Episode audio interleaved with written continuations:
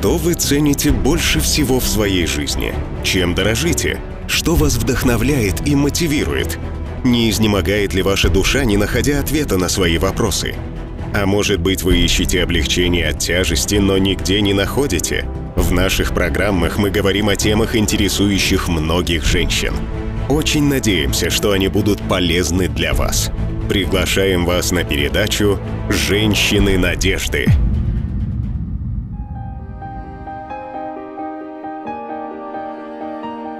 Здравствуйте, наши дорогие слушательницы! Добро пожаловать на передачу «Женщины надежды». Мы продолжаем цикл передач о женщинах, и сегодня наши героини – женщины в возрасте сорока пяти - пятидесяти лет. Многие изменения происходят в вашем организме в этот период времени. Вы можете спросить, а что же все эти изменения значат? Прежде всего, это не значит, что вы стали старой. Хотя процесс старения происходит с каждой из нас, и это не значит, что нельзя больше радоваться жизни. Многие женщины обнаружили, что они вступили в новый интересный период своей жизни. Они хорошо себя чувствуют и живут полной жизнью, иногда даже более интересной, чем было прежде. Если это правда, то почему тогда многие женщины ожидают прихода старости с таким страхом? Думаю, потому что слышали о сложностях этого периода от женщин, которым действительно было трудно. Но если вы уже услышали плохие истории, то, наверное, стоит послушать и хорошие, чтобы иметь сбалансированное представление об этом процессе. Очень часто женщины впадают в разочарование, даже подвержены депрессии в период изменений своей жизни. Изменения пугают, особенно если речь идет о здоровье, но иногда изменения приносят радость. Именно об этом мы сегодня поговорим в уроке для души. В Евангелии от Иоанна в седьмой главе мы читаем, что Иисус присутствовал на празднике Кущей.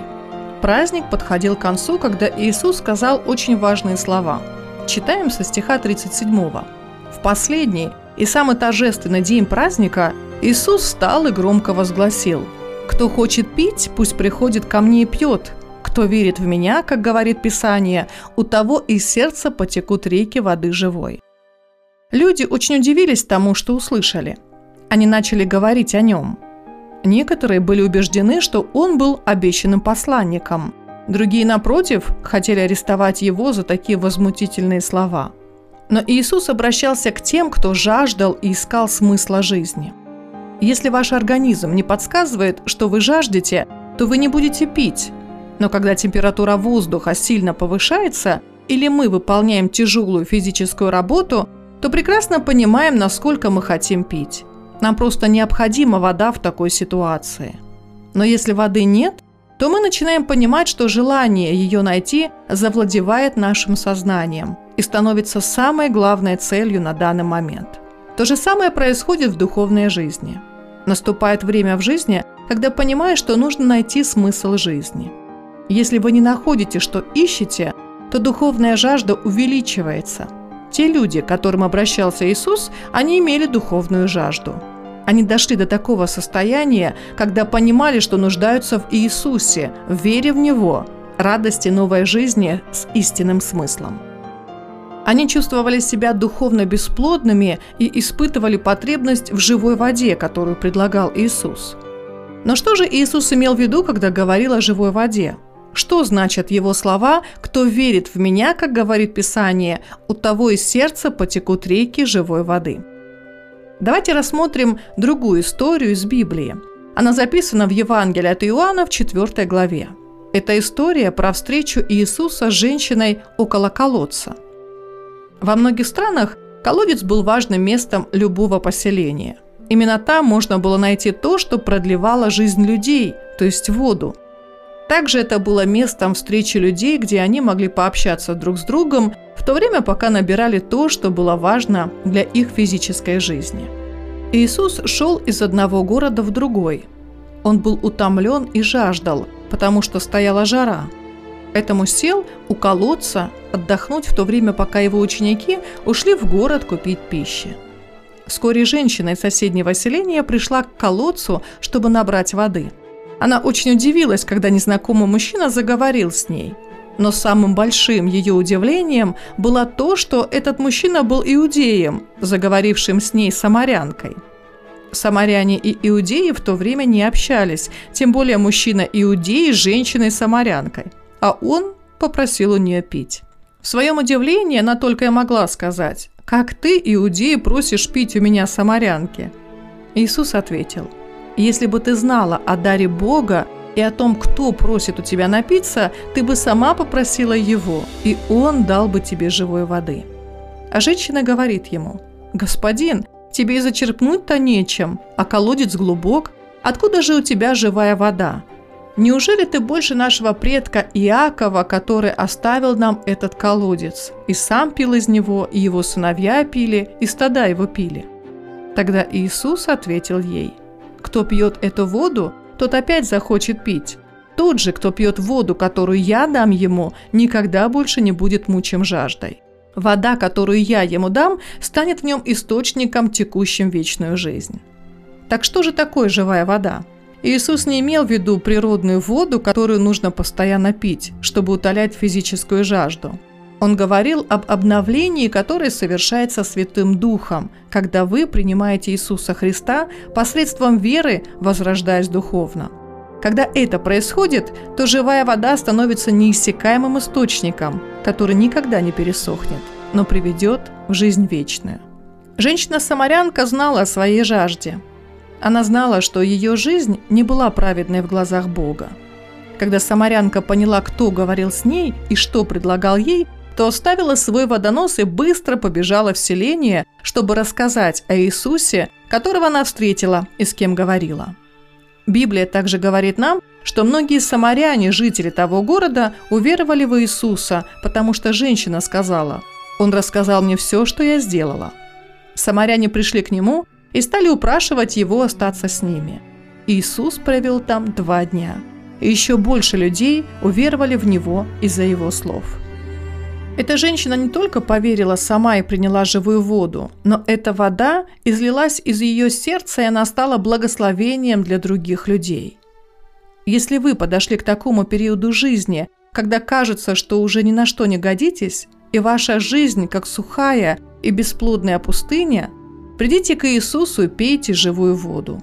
Только Он может наполнить вас живой водой, и вы станете благословением для других людей, когда живая вода начнет изливаться из вашего сердца. Дорогие слушательницы, мы все живем в регионах с четырьмя сезонами, один сменяя другой. После лета приходит осень. Листья, когда-то зеленые, становятся желтыми, красными, а на солнце вообще кажутся даже золотыми. Прекрасная пора золотой осени. Но потом ветер срывает их, оставляя лишь голые стволы. Приближается зима с ее морозом, снегом, метелями. Но ведь как прекрасно после темных ночей и серого, даже днем неба, ощущать приход весны, когда солнце светит дольше, а дни становятся теплее. В нашей жизни тоже есть сезоны. Многие сравнивают период, когда ваши дети выросли и уже упорхнули из семейного гнездышка, с осенью жизни женщины, когда происходят изменения в организме, сравнимые с увяданием листьев перед наступлением зимы. Давайте послушаем стихотворение, оно называется «Береза». Его написал Вячеслав Переверзев. На дорожке, тропинке и стежке разбросала береза сережки. Отцвела белоствольная наша, и с листвою еще стала краше. Что ты плачешь, береза, весною? Отчего сладкий сок подаешь?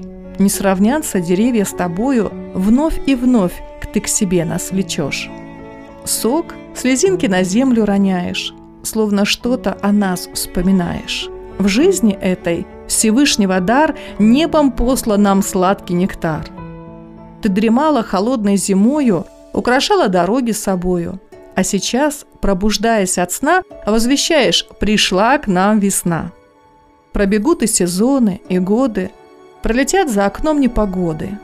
Твои слезы на белом стволе говорят нам о вечной весне. Дорогая слушательница, а вы ожидаете чудесную весну, время радости? Знаете ли вы, что за зимой вашей жизни наступит весна, новая жизнь с Богом в Его Царстве? Если нет, то, скорее всего, вы чувствуете безнадежность. Совсем недавно я слышала об интервью, которое дала одна певица. Она была и остается красивейшей женщиной, но она так опечалена, что уже больше не молода. Она сказала: «Ничего нет хорошего в том, что мы стареем». Ее слова звучат как слова женщины, не имеющей надежду. Но у нас ведь есть надежда. Бог, наш Небесный Отец, Он послал Своего единственного Сына, Иисуса Христа, на землю, чтобы умереть за ваш и мой грех. Иисус жил на земле во плоти, но являлся Богом в то же самое время. Он был безгрешным человеком, но Его распяли на кресте, чтобы Он стал жертвой за наши грехи. Он умер, но на третий день воскрес и вознесся на небеса, где сейчас ожидает всех своих детей. Вы можете стать Его детем тоже, если поверите в Него. Он умер, чтобы мы могли быть живы. И как чудесно осознавать это.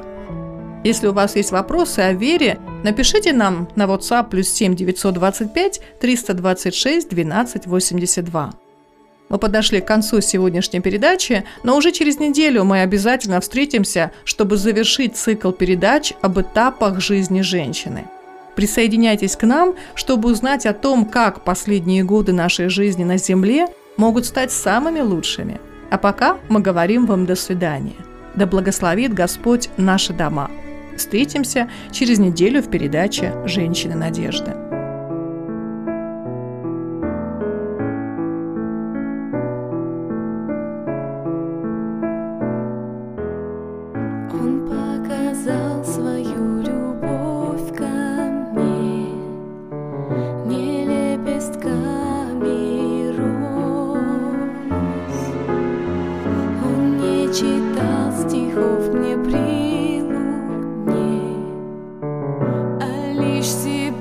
Крест вознес любовь, Христова любовь, красивей цветов, ярче любви земной, любовь богаче стихов, прекраснее слов, Христова любовь.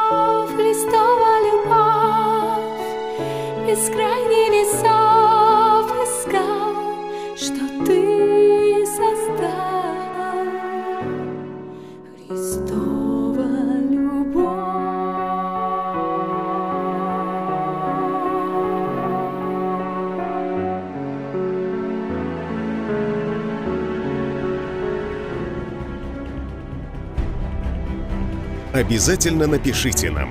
Нам важно знать, насколько передача была полезной и интересной. Мы ответим на ваши вопросы. Номер для WhatsApp плюс семь девятьсот двадцать пять триста двадцать шесть двенадцать восемьдесят два. Подпишитесь на нашу страницу в Инстаграме «Женщины Надежды». Ждем новой встречи с вами через неделю. До скорых встреч!